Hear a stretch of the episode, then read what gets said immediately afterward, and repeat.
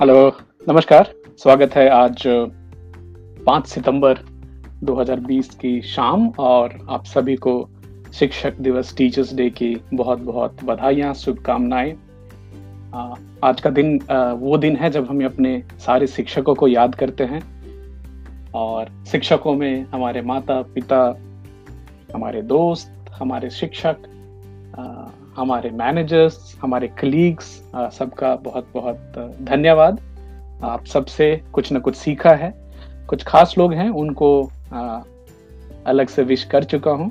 एक बार वापस आप सबको बहुत बहुत बधाई। और जिन लोगों ने मुझे बधाई दी है आज के दिन की क्योंकि वो मुझे कहीं ना कहीं अपना गुरु और ट्रेनर मानते हैं तो आप सबको भी हाथ जोड़कर नमस्कार है और यही बोलना चाहूँगा कि एक अच्छा ट्रेनर या टीचर तभी होता है जब भी उसको कोई एक अच्छा स्टूडेंट मिलता है। तो आप सबको once again greetings and wishes for teachers day so friends today the topic which we are going to talk on is very interesting very relevant also and all around us now we see that India number one हो गई है। Total cases में काफ़ी ज़्यादा चिंता बढ़ रही है बहुत सारा रिकवरी भी हो रहा है। तो आ, हर एक डिसीज में हर एक समय में एक ऑल्टरनेट थ्योरी होती है। आज के दिन में हम एक ऐसे ही ऑल्टरनेट थ्योरी की बात करने वाले हैं जो अभी तक की जो आपको कोविड के रिलेटेड चीज़ें बताई गई हैं उससे थोड़ी अलग है। और ये आपको सोचने पे भी मजबूर करेगी कि हम जिस ढंग से सोच रहे हैं इस बीमारी के बारे में क्या वो सही है या उसमें बदलाव की ज़रूरत है। तो आज हम जिस इंसान की बात करने वाले हैं, उनका नाम है doctor Jack Bush. Doctor Jack Bush is a MD he is a microbiome expert he is a internal medicine doctor he is a endocrinologist by profession doctor Jack Bush specializes in hospice care treatment तो काफ़ी नामी गिरामी doctor हैं USA के काफ़ी famous हैं। और बहुत सारे चैरिटेबल काम भी करते हैं। उनकी डॉक्टरी की एक्सपीरियंस ऑलमोस्ट सत्रह अठारह साल की है। इंटरनल मेडिसिन मतलब आईसीयू की एक्सपीरियंस है। तो डॉक्टर जॉक जैक बुश की इंटरव्यू से मैं कुछ अंश आपको आज बताने वाला हूँ, जो आपको ज़रूर सोचने पे थोड़ा मजबूर करेंगे और कुछ जानकारी देंगी इस बीमारी के बारे में, अभी जो सिचुएशन चल रही है। हालाँकि एक और चीज़ बताना चाहूँगा, ये कोई डॉक्टरी सलाह नहीं है, ये मेरा खुद का पर्सनल रिसर्च है जो करके आपसे शेयर करता हूँ। अगर आपको इसमें से कुछ चीज़ें लगती हैं कि आप उसको खुद पे करना चाहेंगे, देखना चाहेंगे, आप ज़रूर डॉक्टरी सलाह लें, अपने डॉक्टर से कंसल्ट करें। पापा, स्वागत है आपका। तो डॉक्टर जैक बुश साहब का बोलना है कि अमेरिका में मतलब ढाई करोड़ लोग नौकरियाँ गंवा चुके हैं। उसमें से करीब दो करोड़ के आसपास, डेढ़ दो करोड़ लोगों की नौकरी अप्रैल, मार्च में ही चली गई थी, क्योंकि तभी वो लॉकडाउन और बाकी चीज़ें शुरू हुई थी। डॉक्टर जैक बुश ये भी बोलते हैं कि इस बीमारी को एक बहुत ही भयावह, राक्षसी तरह से बनाया गया, इतनी इसके ऊपर में फियर क्रिएट हुई कि हो सकता है हज़ारों लोग शायद इस बीमारी की डर से मर गए। ये डॉक्टर जैक बुश का बोलना है। वो एक डेटा कोट करते हैं। न्यूयॉर्क में संतावन सौ पेशेंट की डेटा स्टडी की गई, जिनमें यह देखा गया कि उनका टेम्परेचर एवरेज था। उनमें फीवर नहीं आया था। उनमें डब्ल्यूबीसी काउंट जो होते, जो इन्फेक्शन होने पे बढ़ते हैं व्हाइट ब्लड सेल्स वो भी नॉर्मल थे। बट जब भी वो आईसीयू में मतलब हॉस्पिटल सेटअप में आए, तब उनकी हालत खराब हुई। और न्यूयॉर्क की आईसीयू की डेटा जो उन्होंने शेयर की है 88 प्रतिशत लोग आईसीयू में जाने के बाद नहीं बच पाए बीमारी से, जो कि बहुत सरप्राइजिंग है। वो बाद में इसकी डिटेल और बताते हैं। तो पहली बात, एक तो डॉक्टर जैकबुश साहब का बोलना है कि जो वायरसेस हैं, वो हमारी बॉडी का हिस्सा है, हमारी प्रकृति में है, हमारे नेचर में है। एक और चीज़ जानने की ज़रूरत है कि बैक्टीरिया के जैसे खुद ही ग्रो नहीं करते। तो वायरसेस जो हैं, ये नॉन लिविंग है। ज़िंदा होते ही नहीं, क्योंकि ये ना खुद का एनर्जी प्रोड्यूस करते हैं, ये ना खुद को अपने आप रेप्लीकेट कर सकते हैं, ये ना कुछ खाते हैं, ये ना कुछ पचाने की क्षमता है इनमें। मतलब बेसिकली आप एक बोले तो एक जेनेटिक इंफॉर्मेशन है, दो चार जीन्स होते हैं डीएनए होती है, जो कि एक प्रोटीन के अंदर में बंद रहती है।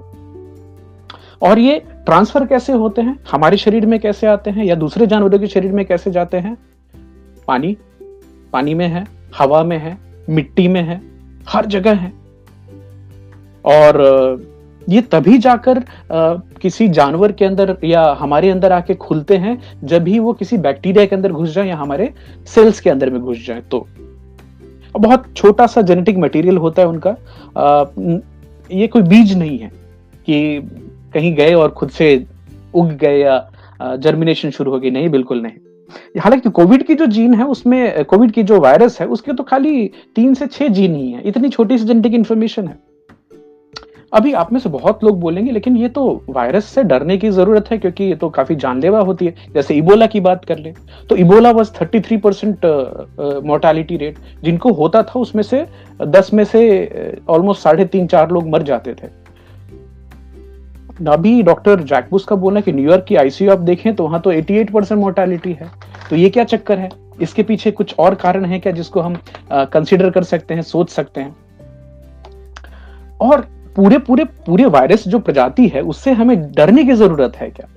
तो यहाँ पे वो कुछ डेटा देते हैं जो काफ़ी इंटरेस्टिंग होगी आप सबके लिए कि जो हम हवा, सांस लेते हैं, उसमें 10 टू द पावर 31 वायरसेस होते हैं। अभी 10 to the power 31 mathematical terms में समझना बहुत ही डिफ़िकल्ट है, बट आप इतना मान लीजिए कि 10 लाख गुना ज़्यादा तारों से मतलब आसमान में जितने तारे हैं, उससे 10 लाख ज़्यादा गुना वायरसेस हवा में फैल रहे हैं।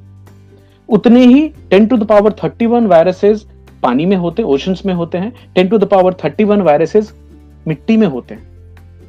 तो आप बचकर कहाँ जाएँगे? और मैं बचकर कहाँ जाऊँगा?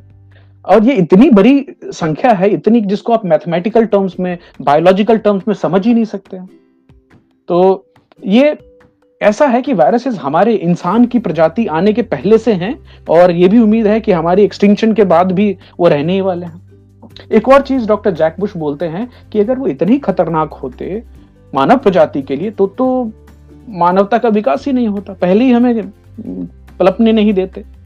तो आपको ये जानकर बहुत ही आश्चर्य भी होगा जो हम पहले भी एक दो बार बात कर चुके हैं कि 50 परसेंट हमारी जो जेनेटिक मटेरियल है, जो हमारी बॉडी में है, वो वायरल डीएनए है।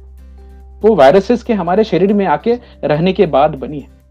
फॉर एग्ज़ाम्पल एक रेट्रो वायरस है जिसको आप लोग अच्छी तरह से जानते हैं एच उस रेट्रो वायरस तरह की जो वायरसेस में जो जीन होती है, वैसे 10 परसेंट जीन हमारी ह्यूमन जीनोम में पाए गए हैं।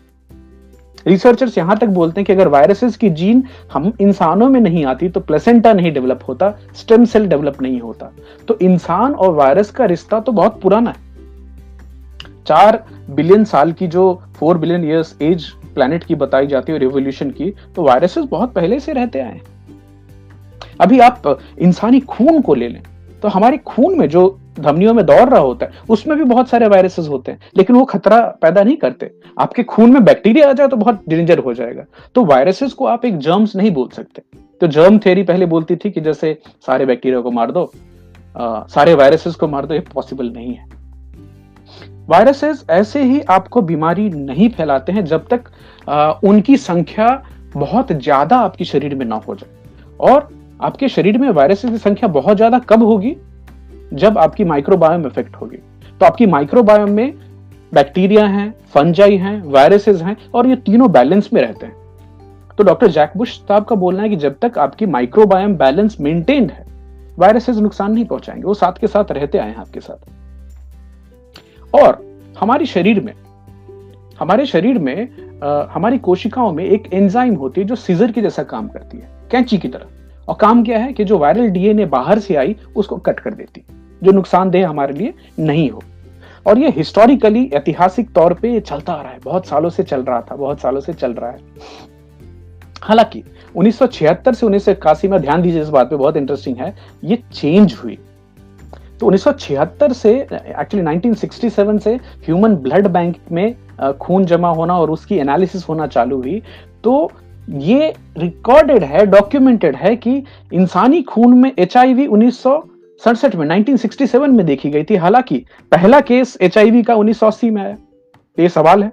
तो इतने साल तक किसी को मतलब एच खून में रहते भी क्यों नहीं हुआ?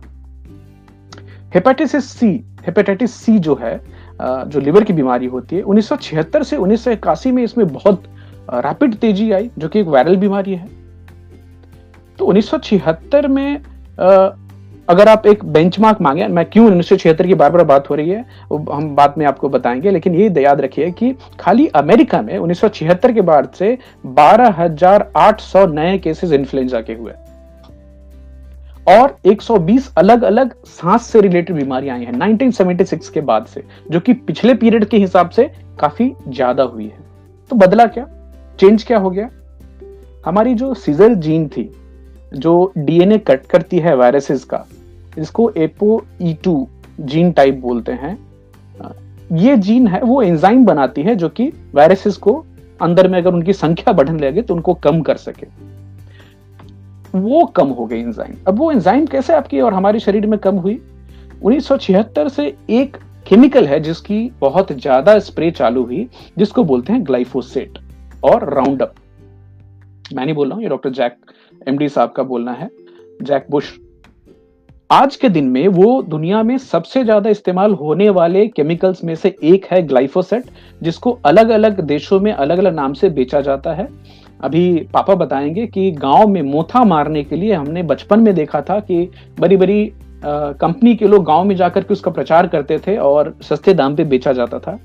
आज के दिन में प्रति वर्ष 2.5 बिलियन की जी 2.5 बिलियन लीटर ग्लाइफोसेट पूरे दुनिया में फ़सलों पे छिड़का जाता है। ये दुनिया में इस्तेमाल होने वाला बहुत ही नॉर्मल और बहुतायत में इस्तेमाल होने वाले केमिकल है। हाय सौरभ स्वागत है आपका।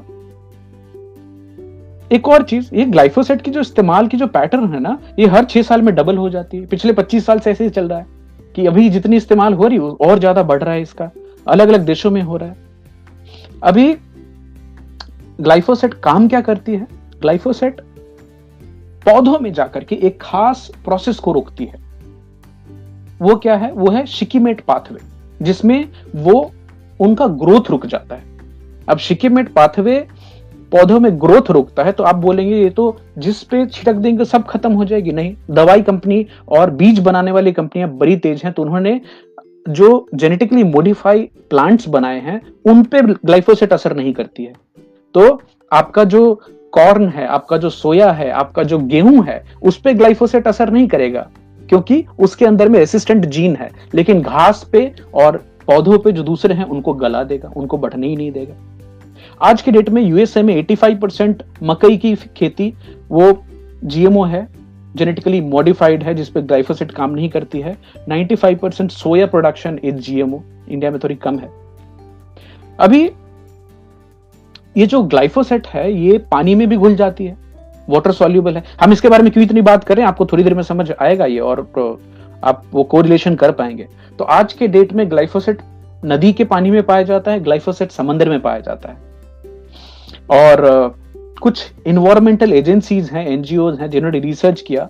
तो अमेरिका के पचहत्तर प्रतिशत जो हवा का सैंपल उसमें ग्लाइफोसेट पाया गया है। और पचहत्तर प्रतिशत जो बारिश होती है, उसमें से भी ग्लाइफोसेट आता है। इतनी बहुतायत में है ये हमारे यहाँ अभी ग्लाइफोसेट में जो एक केमिक जो मॉलिक्यूल है, उसकी बेसिस है एक ग्लाइसिन नाम की चीज़। और ये क्रिटिकल अमाइनो एसिड है जो कि प्रोटीन बनाती है। अभी आपको मालूम होगा कि हमारे शरीर में केवल बाईस अमाइनो एसिड है ट्वेंटी टू अमाइनो एसिड्स होते हैं, जिससे हमारी बॉडी इतनी इंटेलिजेंट है कि दो लाख अस्सी हज़ार अलग अलग तरह के प्रोटीन बनाते हैं हम। खाली उस बाईस अमाइनो एसिड से। है ना कमाल की बात? अभी इसमें से नाइन इसेंशियल अमाइनो एसिड्स हैं। नौ ऐसे अमाइनो एसिड हैं जो हमारी शरीर खुद नहीं बनाती है, हमें बाहर से खाने में लेना पड़ता है। और ये बनाता कौन है? बैक्टीरिया वायरस फंजा ये लोग मिलके बनाते हैं।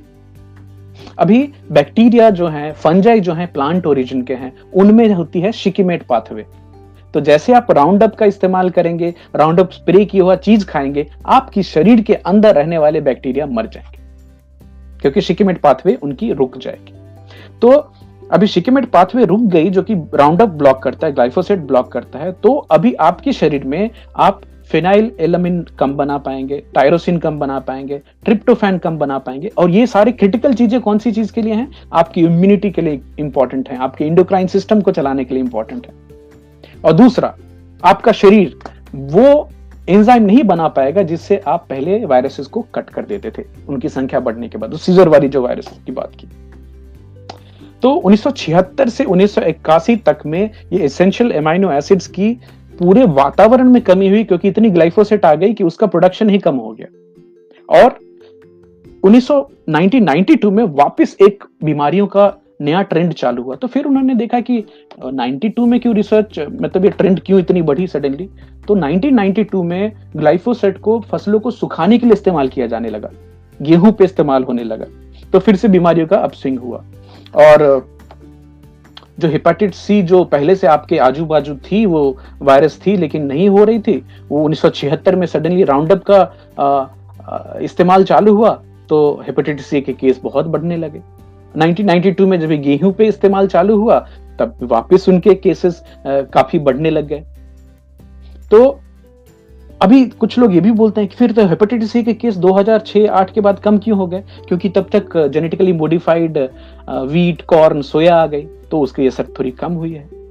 आज के डेट में अगर आप देखने जाएँ तो अभी ग्लाइफोसेट ही नहीं डिकैम्ब्रा टू फोर्टी एट्राजाइन ये सब जो हर्बीसाइड हैं, इन सबको मिला करके टॉक्सिक हमारे खाने के सब्जियों पे, फलों पे खासकर जो दाल हैं गेहूँ है, धान है, उस पर छिड़काव होता है। और डॉक्टर जैक बुश साहब का बोलना है कि जब भी आप बहुत ज़्यादा केमिकल प्रेशर बनाते हैं, हमारे माइक्रोबायोम पे, हमारे तो उस समय में एक तरह से आप पूरे वायरसेस को, पूरी बैक्टीरियाज को मारने की कोशिश कर रहे हैं फ़सलों पे छिड़काव के द्वारा तो उतनी ही तेज़ी से वायरसेस खुद को दुगुना तिगुना करते हैं क्योंकि उन्हें भी सरवाइव करना है। और डॉक्टर जैक बुश का बोलना है कि ये जो कोविड की जो वायरस है, ये एक तरह की जेनेटिक अपडेट है, जो शुरुआत हुई है, ये बहुत ज़्यादा ग्लाइफोसेट और बहुत ज़्यादा केमिकल चाइना में यूज़ हुए हैं, वहाँ से शुरुआत हुई। ये एक तरह से संदेश था जो वायरसेस ने पहुंचाई इंसानों तक। हालाँकि, आप ये भी देखेंगे कि जहाँ पे बहुत ज़्यादा एंटीबायोटिक और हर्बिसाइड का इस्तेमाल और इंसेक्टिसाइड का इस्तेमाल होता है, उस इलाके में इम्यूनिटी डिस्फंक्शन के केसेस ज़्यादा देखे जाते हैं, वहाँ क्रोनिक बीमारियाँ ज़्यादा होती हैं, वहाँ पे कैंसर के केसेस ज़्यादा देखे जाते हैं। तो डॉक्टर जैक बुश साहब एक और चीज़ की बात करते हैं, वायरस क्लंपिंग। क्लंप मतलब गुच्छा बनना। अब जैसे मैंने बताया आपको, वायरस तो हमारे आजू बाजू है, पानी में है, हवा में है, सांस ले रहा हूँ तो जा रहे हैं। लेकिन एक खास चीज़ है जो उसको ज़्यादा चिपचिपा बनाती है, और वो है नैनो पार्टिकल्स जो हमारे प्रदूषण की वजह से हवा में 2.5 पीएम के जो कार्बन पार्टिकल्स हैं, जो कि उड़ रहे हैं, जो धुएँ में होते हैं, जो पॉल्यूशन में होते हैं, जो गाड़ियों से धुआँ निकलता है, बहुत छोटे कण होते हैं। लेकिन वायरसेस के लिए वो बड़े इंटरेस्टिंग है, क्योंकि वायरस उसके ऊपर चिपक जाते हैं और अपना गुच्छा बनाते हैं क्लम्प बनाते हैं। यहाँ पे एक चीज़ और इंटरेस्टिंग है, आपने बहुत सुना होगा उसके बारे में, मैं बताऊँगा। इस receptors angiotensin converting enzyme two receptor lung में होते हैं, मैं बताऊँगा उसके बारे में आपको आगे। अभी हुबई की बात कीजिए, जहाँ से इस पूरे कोविड की जो शुरुआत हुई हुबई में, वहाँ पे डॉक्टर जैक बुश पूरे एकदम डेटा के साथ बताते हैं कि दुनिया में सबसे ज़्यादा ग्लाइफोसेट का इस्तेमाल कहीं होता है तो हुबई में हुआ। दुनिया में सबसे ज़्यादा कहीं एंटीबायोटिक का प्रोडक्शन आई मीन कंजम्पशन हुआ है तो हुबई की पोर्क इंडस्ट्री में हुआ। अब आप खाली इसको जोड़ के देखते जाइए। तो सबसे ज़्यादा एंटी माइक्रोबियल एक्टिविटी मतलब बैक्टीरिया को वायरसेस को मारने की कोशिश कहाँ हुई? हुबई में हुई, क्योंकि वहाँ बहुत ज़्यादा हर्बिसाइड और एंटीबायोटिक का यूज़ हो रहा है। ऊपर से, दुनिया का सबसे पॉल्यूटेड जगह कौन सा? हुबई। चाहे बीजिंग के पास में है तो बीजिंग से जो हवा चलती है, हुबेई की तरफ़ जाती है, और वहाँ पॉल्यूशन बहुत ज़्यादा होता है। तो अभी देखिए क्या हो गया? High herbicide high antibiotic high pollution ये सब मिल करके वायरस क्लंपिंग वायरस 2.5 पार्टिकल जो नैनो पार्टिकल्स होती है, उसके ऊपर अटैच होती है और फिर जाके लंग्स तक पहुँचती है। और क्योंकि आप ऑलरेडी वहाँ इस जगह रह रहे हैं जहाँ पे हर्बिसाइड इतनी ज़्यादा इस्तेमाल हो रही है एंटीबायोटिक इतनी ज़्यादा इस्तेमाल हो रही है कि आपकी बॉडी में जो सीजर वाली एंजाइम थी ना, वो अभी कम प्रोडक्शन हो रही है। तो अभी हो क्या गया कि एक टॉक्सिक सा असर हो गया, जो आपके लंग्स को जाके सीधा असर करती है। हालाँकि एक और चीज़ बताती है जो कोविड जितने ज़्यादातर लोगों को हो रहा है उसमें ज़्यादातर लोग एसिम्टोमेटिक रहते हैं। ये सबको नहीं मार रहा है। एक और चीज़ देखने जाइएगा कि एक हाइपोक्सिया होती है लोगों को, सांस की तकलीफ़ होती है और हाइपोक्सिया में कोई फीवर नहीं है। ब्लड व्हाइट ब्लड सेल्स की जो संख्या है वो भी कम होती है।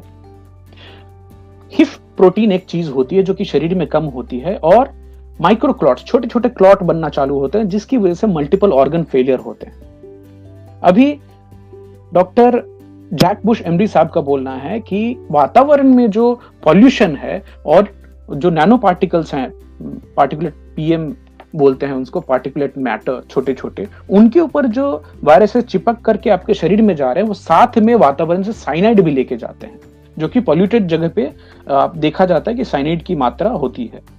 अभी ये अंदर जाकर के एक जहरीला सा सिचुएशन पैदा करता है। तो इस कोविड रिलेटेड जो इन्फेक्शन हो रही है, उसमें मर कौन से ज़्यादा लोग रहे हैं? तो जिनकी उम्र ज़्यादा है। अब उम्र ज़्यादा मतलब ज़्यादा पॉल्यूशन से आप आपकी लंग अफेक्टेड है, आपको ऑलरेडी एस्थमेटिक हो सकते हैं आप आपको इम्फिसेमा हो सकता है।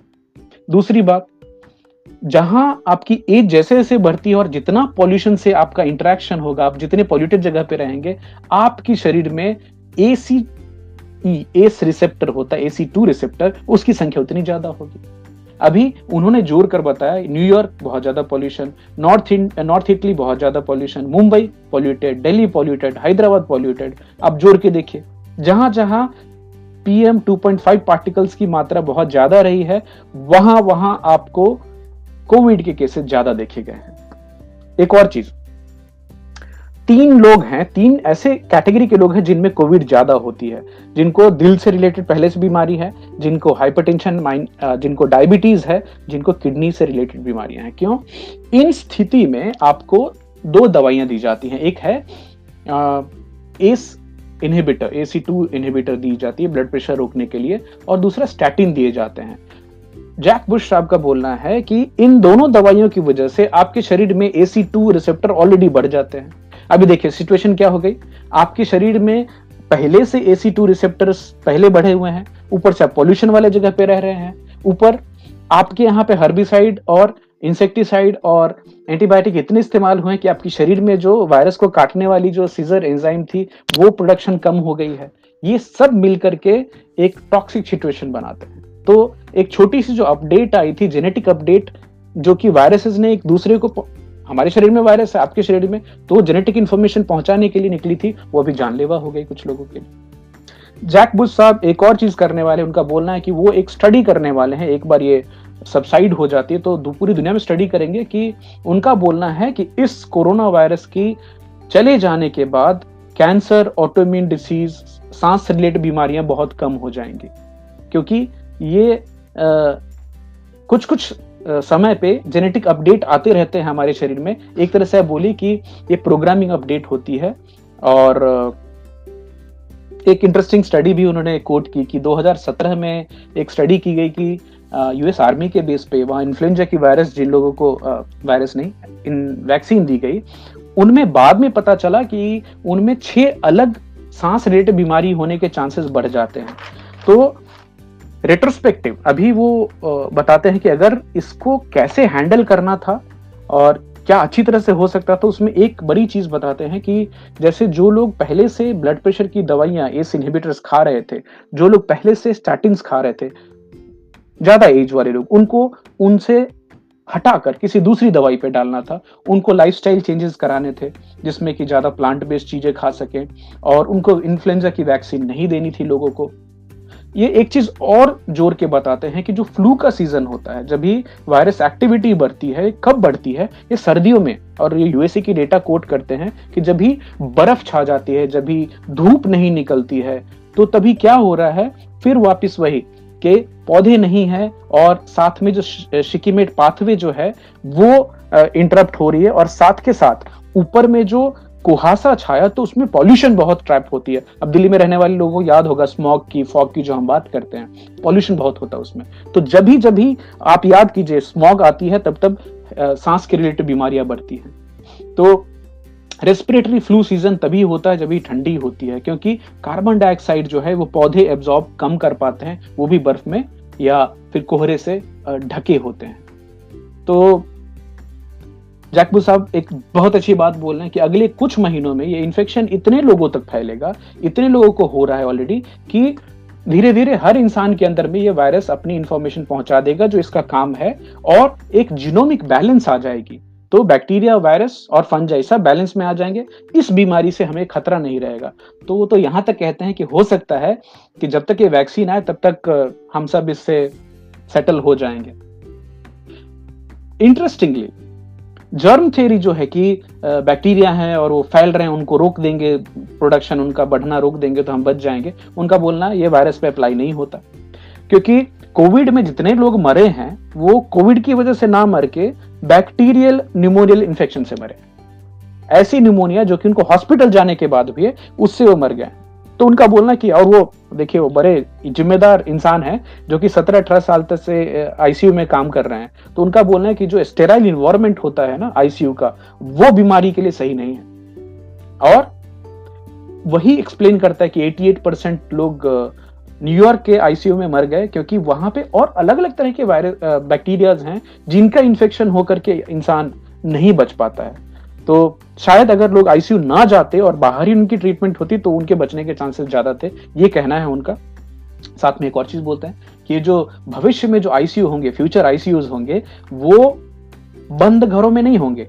वो खुले मैदान में होंगे, पेड़ पौधों के बीच में होंगे, जिससे कि आदमी का जो जिनोमिक आदान प्रदान है इन्वायरमेंट से, वो हो सके।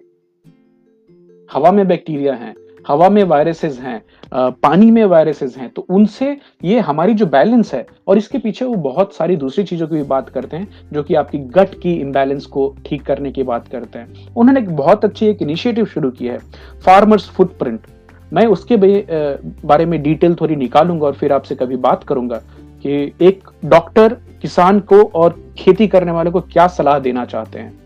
हालाँकि फार्मर्स फुटप्रिंट की जो रिसर्च है और डाबोस में वर्ल्ड इकोनॉमिक फोरम होती है हर आ, कुछ समय पे। तो वर्ल्ड इकोनॉमिक फोरम ने अभी ये निर्धारित हो गया कि अगर आठ साल के अंदर में हम लोगों ने अपनी खेती करने की पद्धति को ठीक नहीं किया और पॉल्यूशन कम नहीं किया तो हम इस पृथ्वी से जो हमारी टॉप सॉइल है उसको हम खत्म कर लेंगे और ये बड़ी डेंजरस सिचुएशन हो जाएगी। अभी एक चीज़ जो मुझे समझ में आई कि ज़्यादातर सरकारों ने ये लॉकडाउन बहुत ही इफेक्टिवली और बहुत कड़क क्यों किया? क्योंकि उनको ये समझ में आया कि जहाँ जहाँ पॉल्यूशन बहुत ज़्यादा है और पॉल्यूशन कहाँ से हो रहा है एक्टिविटी बहुत सारी तो अभी जैसे जैसे पॉल्यूशन के लेवल कम होंगे वायरस क्लम्पिंग कम होगी और इसकी जो डिसीज की स्प्रेड है वो कम होगी। तो आ, एक अच्छी खासी जर्नी हम लोगों ने की है इन पिछले छह सात महीनों में। कुछ नई नई चीज़ें सीखी हैं और नई जानकारियाँ आई हैं नई हैबिट्स आई हैं। हालाँकि डॉक्टर जैक बुश साहब का बोलना है कि डरना नहीं है। और ये इन जेनेटिक जो इंफॉर्मेशन है ये सब लोगों तक पहुंचेगी। आ, बता क्या रहे हैं कि आप खुद की इम्यूनिटी को स्ट्रांग करें गट की हेल्थ को स्ट्रांग करें और डरना छोड़ें। हालाँकि जो लोग सुन रहे हैं और खेती से रिलेटेड हैं उनसे रिक्वेस्ट है ग्लाइफोसेट का इस्तेमाल कम होना चाहिए जो हमारे पूरे इन्वायरमेंट में फैल गई है और बहुत सारी इम्बैलेंस पैदा कर रही है। तो जो किसान भाई सुन रहे हैं आ, ये सही नहीं हो रहा है और ये ज़्यादा लेट ना हो जाए। उसके पहले इसके ऊपर एक्शन होना ज़रूरी है। तो मैं फार्मर्स फुटप्रिंट पे डॉक्टर जैक बुश एमडी साहब का क्या बोलना है आपको ज़रूर बताऊँगा।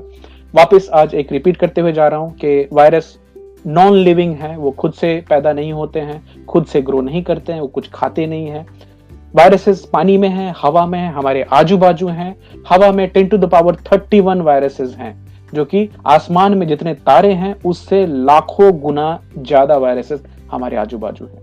हमारी बॉडी में जो हमारे जीन्स है, उसमें वायरस का जीनोम जो है कंपोनेंट है, वो 50 परसेंट है। 10 परसेंट हमारी बॉडी की जो जेनेटिक्स है, वो रेट्रोवायरसेस की बनी हुई है। तो हम, हमारा जो शरीर है ये वायरस, बैक्टीरिया, फंजाई, इन सबको लेके, मिला के चलता है। इसको समझने की ज़रूरत है और उम्मीद है इस पर हम और आगे कभी बात करेंगे। आज की टॉपिक यहीं खत्म करते हैं और जिन लोगों ने ज्वाइन किया, आप सबका बहुत बहुत शुक्रिया और वापस एक बार शिक्षक दिवस की टीचर्स डे की बहुत बहुत बधाई आपको। कल मिलते हैं एक और इंटरेस्टिंग टॉपिक के साथ। तब तक के लिए आपसे विदा चाहेंगे। Bye bye take care